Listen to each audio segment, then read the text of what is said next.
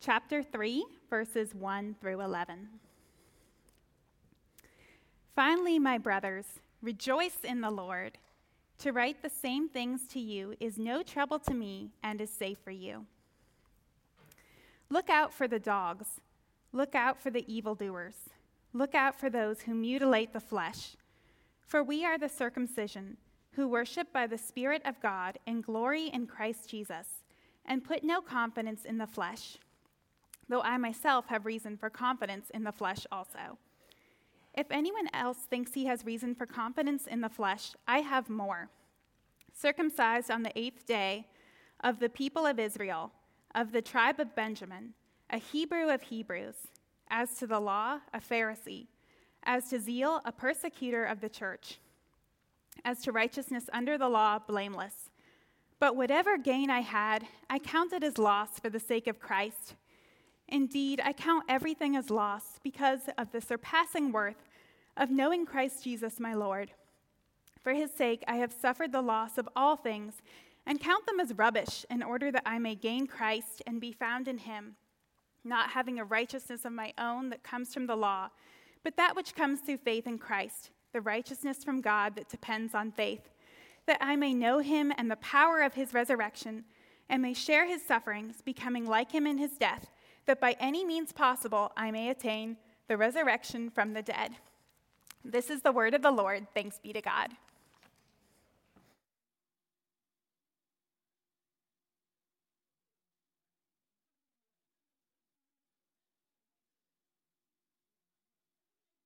Amen. Thank you, Laura.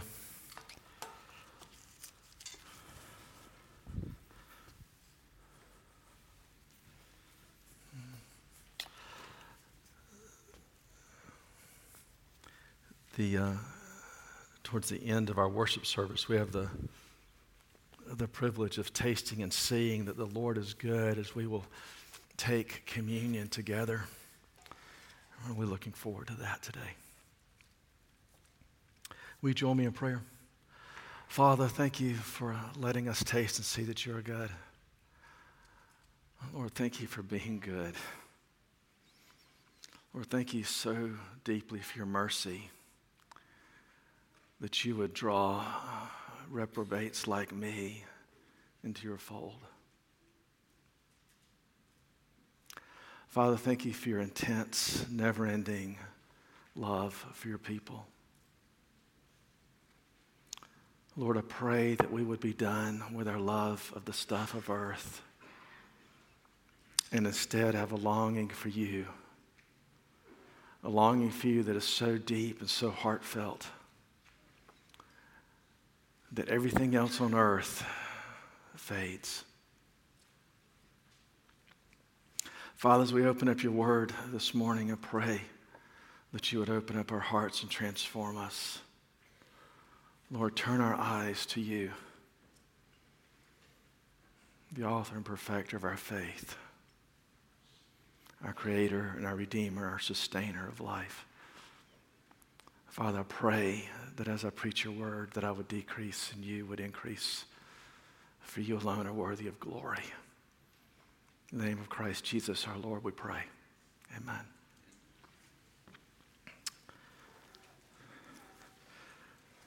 We had the, uh, the fun, privileged Sunday evening of, um, of being a part of our, our neighborhood's first. Um, Halloween, Reformation Day, dressing up festival, whatever you want to call it. Call it what you want to, I don't care. Uh, we didn't get to it last year because there was this pandemic thing going on. This year, the kids came out in droves, and it was awesome. So one kid uh, came up, and, um, and he was dressed in this little green costume with a pointed green hat on, and he had a, you know, a, a little sword thing across his chest, and he had on tights, and and curved up little moccasin things. And, and his mom said, Do you know who he is? And I said, Yeah, looks like Robin Hood to me. And he was so disappointed. And he, he looked at Sandy and she said, uh, Peter Pan? I thought the kid was going to melt. And he was this video game character named Link. Who knew? Like Robin Hood to me. Everybody was playing dress up, pretending to be somebody that they weren't. And you had to guess really good to figure out who that was. We do the same thing. We dress up. We're good at it. We're good at playing dress up. We're good at the, putting on the facade and pretending to be somebody that we're not. I mean, the world encourages it. And so we do it. We, we do it with each other, and we do it with God. We do it in the church, we do it outside the church. We play dress up, we play pretend. Uh, the Greeks had a word for that. It was called uh, being a hypocrite. Uh, hypocrite means play actor, pretender. And, well, we're good at it. Jesus calls us to something deeper, something more. He calls us to something much greater than just some elaborate religious dress up game. He calls us to rejoice, but to rejoice in Him and Him alone. There is nothing greater. When Paul starts off this passage, he says, Finally, my brothers. And it's not finally like this is the last thing he's going to say because it's not. Paul, I don't think Paul ever shuts up. This is not the last thing he's going to say, but it is a transition from a lot of deep theology to a, to a place of finally get this right. In other words, this is of utmost importance, my friends. Finally, my brothers, rejoice in the Lord, not rejoice in everything else, and not simply rejoice, but to rejoice in the Lord, to write the same things to you is no trouble to me, and it's safe for you. Rejoice in the Lord. That is, you know, a few words there, but they're very, very important. And we're going to spend a lot of our time this morning just on those. This command to rejoice in the Lord was set uh, in a city of opulence, a city of, of victory, a city of comfort, a city of, of great physical pleasure, uh, a city of great physical sin. Um, also set in, in, a, in a city with a great pressure to conform from the, the Roman side of things, there's a pressure to conform to Roman uh, government, Roman nor- norms, uh, Roman uh, worship of the different gods, worship of Caesar, uh, a, a, Roman pressure to conform uh, all of your religious aspect, all of your life to that. There was a, a pressure to conform from Pharisees, those that were Jews that were in the city, to, to leave Christianity behind or leave Roman worship behind and conform to Judaism. There was a pressure from some that were called Judaizers, uh, that were uh, heavily influenced by Pharisees, but they were Christians. But they thought you ought to still act like a Jew, still ought to put on your play acting clothes, dress up like Link or Robin Hood or Peter Pan, dress up like a Jew, even if you're going to live uh, as, as a Christian. So there was tons of pressure from them. And so they brought this false teaching into the church at Philippi. You see that in a lot of Paul's writings. Uh, the book of Galatians is heavily influenced by that. But you see in John, too, in 1st, 2nd, and 3rd John, there's influence from the Judaizers there that the, the Apostle John is writing against. Heavily influenced there. This gets a lot of press, a lot of, a lot of type in the, in the New Testament because it was so prevalent then and now. It's still happening. There's still the pressure to, to conform to, to different sorts of laws. For the Judaizers, it was to conform to the circumcision, be physically circumcised. Uh, it was to conform to all the feasts, conform to all the laws, not just the Ten Commandments, but the Pharisees have put together another 613 codicils to those commandments. And then some of those, like uh, keep the Lord's day holy. Well, that was, they had another over a thousand that were just addressed to that. So there were thousands of these laws and, and sub laws and sub sub sub laws that you had to keep. There was, the, there was the circumcision. When it says keep the circumcision, what they're talking about is not just that physical act, but everything that went along with Judaism. All of the feasts, they were, the Judaizers wanted the Christians, the new Christians, to engage in all of those, or they just weren't good Christians. For the Judaizers, the, the Pharisees, the Romans, the pressure on the new church was to conform to, to the religious political parties. See, they, they were all enmeshed. They were, they, they were just one. I mean, the, the, Romans, politics, right? Political party, government, but, but very much all enmeshed with, with Roman religion. Worship Caesar as God. It wasn't a, an invitation, it was a command. Uh, for the Pharisees, they were a political party in Rome, political party in Jerusalem, but very much a religious party as well. We might not understand that in our setting today, although sometimes it seems like there's a, there's a lot of that. But, but for them, it was the way things were, it was the norm. So when the Judaizers come in and they're trying to influence the church, there's also a political pressure, but very much a heavy, heavy, heavy religious pressure with political leanings. There's traditions that were heavily influencing what the Judaizers were teaching the Christians. What, was, what Paul was, was writing the letter about was that the church at Philippi was letting all of these other things influence Christianity. The religious political leanings, the traditions of the elders, the traditions of Rome, the traditions of Philippi, the traditions of their upbringing, the culture of their family. As they were letting all of those things influence and define Christianity. So, if you had looked in their actual dictionary, it might not have said Christianity, the worship of Christ. It might have said, if you could really spell out the invisible ink, Christianity, the worship of Christ as defined by these cultures, these traditions, these sects. Do we do the same thing? Sure, we do. I do it, you do it, we do it, we do it all over the world, which is why Paul went to such great lengths in nearly every one of his letters to spell that out and instruct us that there's a different way. Well, you might say, well, what's wrong with this pressure to keep the feast or to keep the circumcision or to to keep the law. Shouldn't everyone keep the law? Well, yes and no. If you're keeping the law as a way of earning favor with God, then you've missed, as James calls it, the perfect law that brings freedom. You've missed Jesus. You've said, Jesus is good, but I need to add to him. Something's got to go there because Jesus will share glory with nothing. Either those things will define Christianity or Christianity will define those things. What's wrong with just the pressure just to keep the law? Well, one thing is that it's, it assumes that we're capable of it. It, assumes we're capable of keeping all the law. Uh, and, and we know that if we were capable of keeping the law, then, then Jesus Christ died for nothing.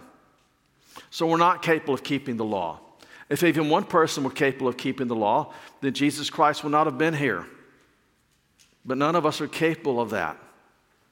So God sends his only Son that we might have life eternal. Amazing grace, how sweet the sound that saved a wretch like me and wretches like you. It assumes that we're capable of keeping the law. Second thing is it mocks the plan of God. Uh, this, that pressure to, to keep that by the Judaizers, it mocks Jesus Christ. It mocks the crucifixion of Christ. It mocks the resurrection of Christ. It mocks the Word of God.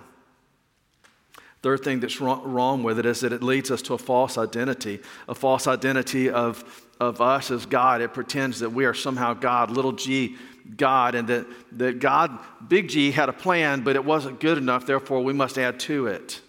You say, well, that's not really what I'm doing. It really is. We not, may not think that's what we're doing, but whenever we, we have this idea in our minds and our hearts that we need to add to what God has done, thank you, Jesus, for that, but I need to add to it. I need to be a good this, a good that, a good this, a good that in order to bring to have favor with you. Then what we're doing is we're saying, God, you did a good job, but I can do better. It leads us that false identity of us as a little g God with a pride of performance and self centeredness and a great lack of humility. Because false teaching focuses on self and it steals the love from God and love from others. Finally, it leads to a shallow or a, a non existent repentance. In Mark, Jesus calls us to repent and believe, not just believe with our heads, but to repent and believe. Both of those things go together. They're two sides of the same coin, but you get one coin, you get them both. If you truly believe Jesus Christ, then repentance will happen. And you will only repent if you truly believe Jesus Christ. They have to go together. If we have somehow this idea that, that, yeah, God, you did a good job, but I can do better by keeping the feast and keeping the little laws in order to earn favor, in order to put on my dress up clothes and be a good little religious person. If we go in that direction, what's, what's happening is we're, we're saying that we don't need to repent. Well, we might, we might repent of the big things, you know, the things that people discover in us, but we're not going to repent of all the little things in our heart, our judgmental soul our complaining and our whining. We're not going to compl- complain or we're not going to repent of those things because, well, we can, we can do better on the outside and nobody's going to see the difference. When we imagine or we put pressure on others to keep all of these traditions or cultures or the laws of the Judaizers, then we're heading towards a place where repentance doesn't need to happen anymore because we've changed the game and we redefined Christianity. And Christ will not share his glory with another, so Paul tells us to rejoice in the Lord. Not in anyone else or anything else, but to rejoice in the Lord.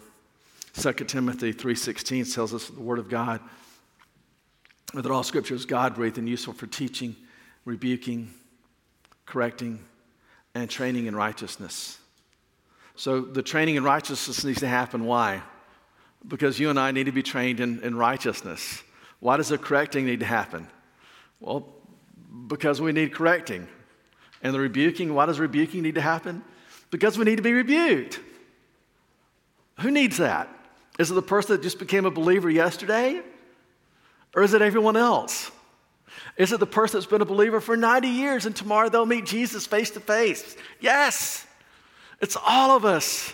Every man, woman, and child needs rebuking, correcting, and training in righteousness from the Word of God. We rejoice in the Lord alone. And the reality is that until we see Jesus face to face, my friends, you and I will need to, to know how to do that better how to rejoice in Him and Him alone better because there's always something inside, this longing to take control of our soul. In Isaiah, we read that all, um, we, we, read that um, all of our righteousness, our self righteousness, is just filthy rags. It's just filthy rags. It doesn't get us anywhere. I love to work on cars. Uh, it's one reason I miss my garage um, because I can't work on cars out in the cold in Maryland. It just doesn't work so well. So uh, one day I'm working on a Jeep, and uh, it's, um, it's in the garage, and I'm working, I'm changing out an air compressor or air conditioning compressor in the Jeep. And someone walks in the garage and they're talking to me, and, and I'm distracted. I know this is not going to end well because you, you can't do that kind of work and be distracted. At least I can't. Maybe you can't. I can't. I'm not that good. And so um, I'm distracted talking to this person, and I lean back in and I cut the wrong line. And um, compressor oil goes everywhere. It's under pressure. And I mean, when I say it goes everywhere, it goes everywhere. My glasses are smeared with it, it's all over my face, it's all over my shirt, it's all over the front of the Jeep, it's all over the garage floor. So, what do I do? Well, after I, you know, apologize for what I said at that moment, I, I, I take off my, my oil covered t shirt and I begin to try to wipe down the front of the Jeep with an oil covered t shirt. That didn't go so well, it just smears it all up. And thinking, well, this isn't going well. I get down on my hands and knees and I begin to try to wipe up all of the compressor oil from the garage floor with an oil covered t shirt. And guess what I did? I just spread it around. It just became more messy. When we try to add our righteousness to Christ's, that's what we're doing. We're just spreading our sin around and actually making it more messy instead of cleaning it up. We have to have Jesus. We have to have Jesus and Jesus alone. Rejoice in Christ alone. And Paul says it's, it's good, it's safe for us that he reminds us uh, of this, and it's no trouble to him. Why is it no trouble to him? Because he's in prison. What are they going to do to him? He's in prison. He knows he's heading towards death. So, what are they going to do to him? And the thing is, but even when he wasn't in prison and heading towards death, he still did this stuff. The guy had the courage and, and, love for Jesus Christ, born of grace and mercy and a gratitude that knew no end. It was no trouble for him, but it was also safe for them and for us to be reminded to rejoice in Christ alone. Because the, Philipp, the Philippians and us, we, we, we create alternatives and, and rejoice in, in these things and those things and that things and those things. And we rejoice in a wide variety of things. If you live in the state of Alabama, really anywhere in the deep south this time of year, you see that kind of rejoicing. Had an elder in my first church in Montgomery, Alabama. He's a huge Alabama football fan, University of Alabama football fan. And it, was, it was so bad, it was almost funny. If Alabama won the football game, he would show up the next day in a crimson colored sport coat. And if they lost, he didn't come to church at all. And you think I'm kidding. Something's messed up with that. Do we rejoice in the Lord alone? What is your stopping place? His stopping place was if Alabama lost. What is your stopping place? At what point do you cease to rejoice in the Lord alone? Would you still rejoice in Jesus if you were in prison because of him? Would you? Would you still rejoice in Jesus if he didn't approve of your sexual lifestyle? Or what if he didn't approve of your political party or your candidate? Would you still rejoice in Jesus? Would you? Would you still rejoice in Jesus if he calls you to live on one tenth of your income instead of living on 90%? He's calling you to live on 10%. Would you still rejoice in Jesus? Would you still rejoice in Jesus if, he takes away all your income? Or if he calls you to sing different songs on a Sunday morning, would you still rejoice in Jesus? Would you rejoice in Jesus if he, if he calls you to watch different stuff at home or calls you to give up twisted truths and half truths? Would you still rejoice in Jesus if he, if he put something in place so that you weren't allowed to go to college? Or conversely, you were required to go to college? or some of you Navy guys were required to go to, to Army? Would you still rejoice in Jesus? Would you rejoice in Jesus if you took away the option of a Christian education or homeschooling education? Would you still rejoice in Jesus Christ? What if you took away the option of a public education, which is the case in many countries in the world, so that you had to pay for it? Would you still rejoice in Jesus? Where's your stopping point? Would you still rejoice in Jesus Christ if you took away your country or your husband or your wife or your child? Would you still rejoice in Jesus Christ alone at that point? What's our stopping place? At what point do we cease to rejoice in Jesus Christ? At what point do we find out that when all else is gone, Jesus truly is all I have left? And do I rejoice in Jesus at that point? Is it really only those things and those ideologies that we long for rather than longing for Jesus Christ? That's where Paul is taking this church in this passage in Philippi and in here. Is Jesus truly enough for them? Is Jesus truly enough for you, for me, for us? Is he truly enough? Paul boasts in Jesus Christ and longs for Jesus Christ because he has come to that place where Christ is enough. He, he writes with experience. He's been there, he's done that. He gives us his resume of where he's been and he instructs us to long for Christ alone. Look at where he's been and who he was. In verse 4, we'll start in verse 3. For we are the circumcision. He's saying we are the heart circumcision. Our heart is, is circumcised, transformed, uh, marked with identity in Jesus Christ, who worship by the Spirit of God and glory in Christ Jesus, and put no confidence in the flesh. Verse 4 Though I myself have reason for confidence in the flesh also. This is Paul's resume, okay? Uh, resume is a boast. It's a saying of, uh, uh, it's a piece of paper that says, This is who I am when you're looking for a job. So if anyone else thinks he has reason for confidence in the flesh, I have more. Circumcised on the eighth day. Yeah, go Paul. Uh, as if he had something to do with that. Of the people of Israel, of the tribe of Benjamin, a Hebrew of Hebrews. Paul is the real deal. As to the Jew, or as to the law, a Pharisee.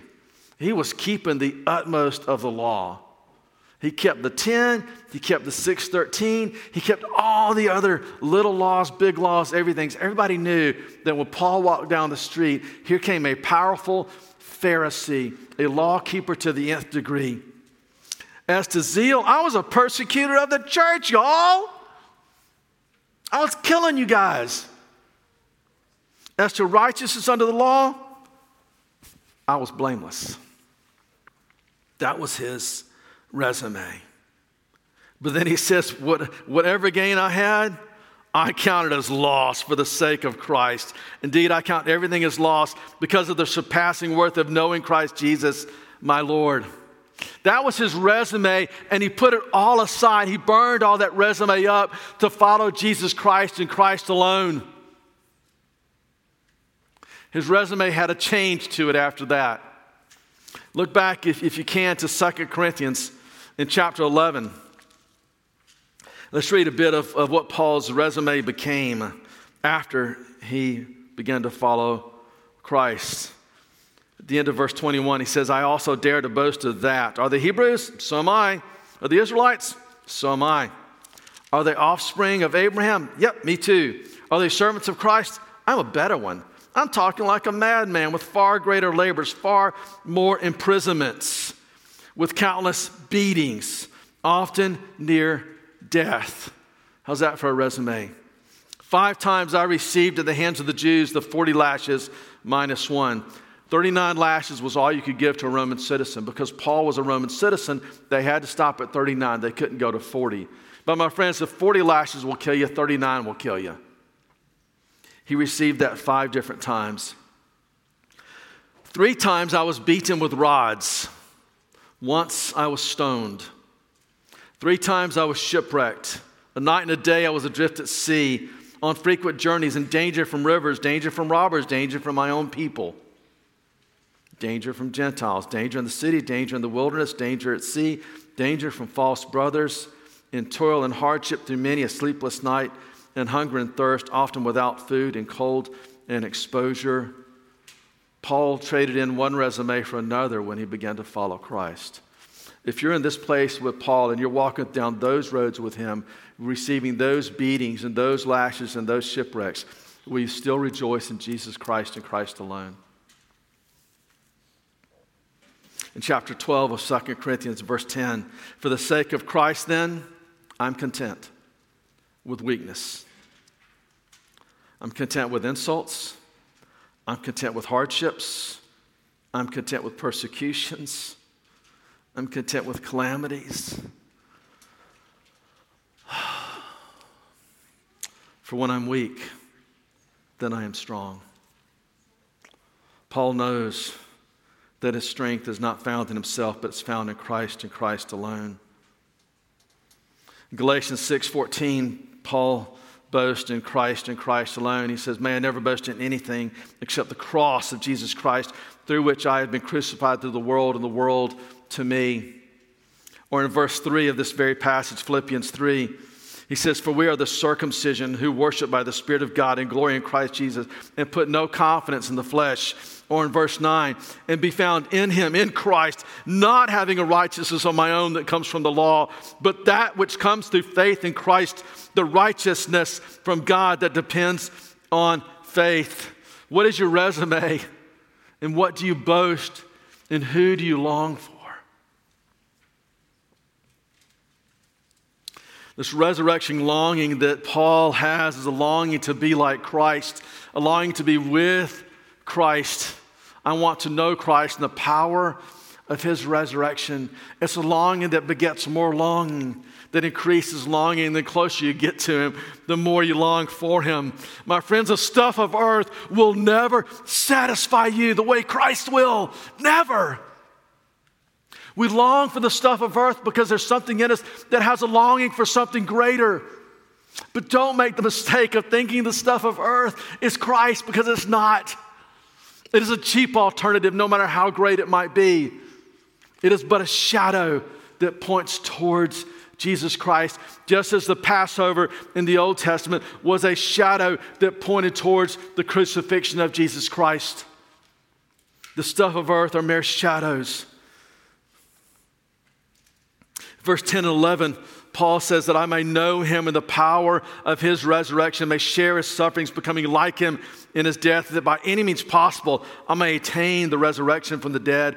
My friends, if you follow Jesus Christ, you have that attainment of the resurrection from the dead because you have Jesus Christ. If you're a believer, you have that. You have life eternal with him. So, what's Paul saying? He's saying, I want to live out the reality of that here on earth. I want that resurrection power to live out who Christ has called me to be. Putting all the other stuff aside and my eyes firmly fixed on Jesus Christ, that I may rejoice in Him and Him alone. So that on the day when I see Him face to face, I will recognize Him as He is, for I have followed Him that closely my whole life through. Paul has a longing for Christ that increases longing. I think of that scene in the last battle with C.S. Lewis when they're approaching Aslan's land, and the unicorn says, I have come home at last. This is my real country. I belong here. This is the land I have been looking for all my life, though I never knew it till now. Come further up, come further in. Aslan roars. Come further up, come further in. And all the others take up the cry. The dogs and the humans and the, the badgers, they take up the cry. Come further up, come further in. My friend, the more you taste of Jesus Christ, the more you want Jesus Christ. The more you long for Christ, the more everything else on earth fades. And the more and the more and the more you long for Him. That is so easy for you and I to be sidetracked and leave Christ beside us along, uh, uh, out in the cold, and we focus on the other stuff of life. My friends, fix your eyes on Jesus Christ. Run instead to Christ and taste and see. Taste and see that the Lord, He is good and He is yours. Will you pray with me? Father, I pray that you'll help us to taste and see that you indeed are good. That you indeed are good. Father, I pray that you would help us to rejoice in Christ and Christ alone. That other things may be good and great upon this earth, but Christ, you are, you are the only one that is worthy of glory and worthy of our rejoicing. Lord, help us to rejoice in you. Oh, Father, I pray that you would show us those places in our life, in our thinking, and in our lives where we have sought alternatives to you, where we've built other things up as if they are, well, as if they are Christianity. And Lord, help us to put those things aside and to run hard after Jesus, to run further up and further in, closer to you, our Redeemer, our friend, and our Savior, Jesus Christ. Amen.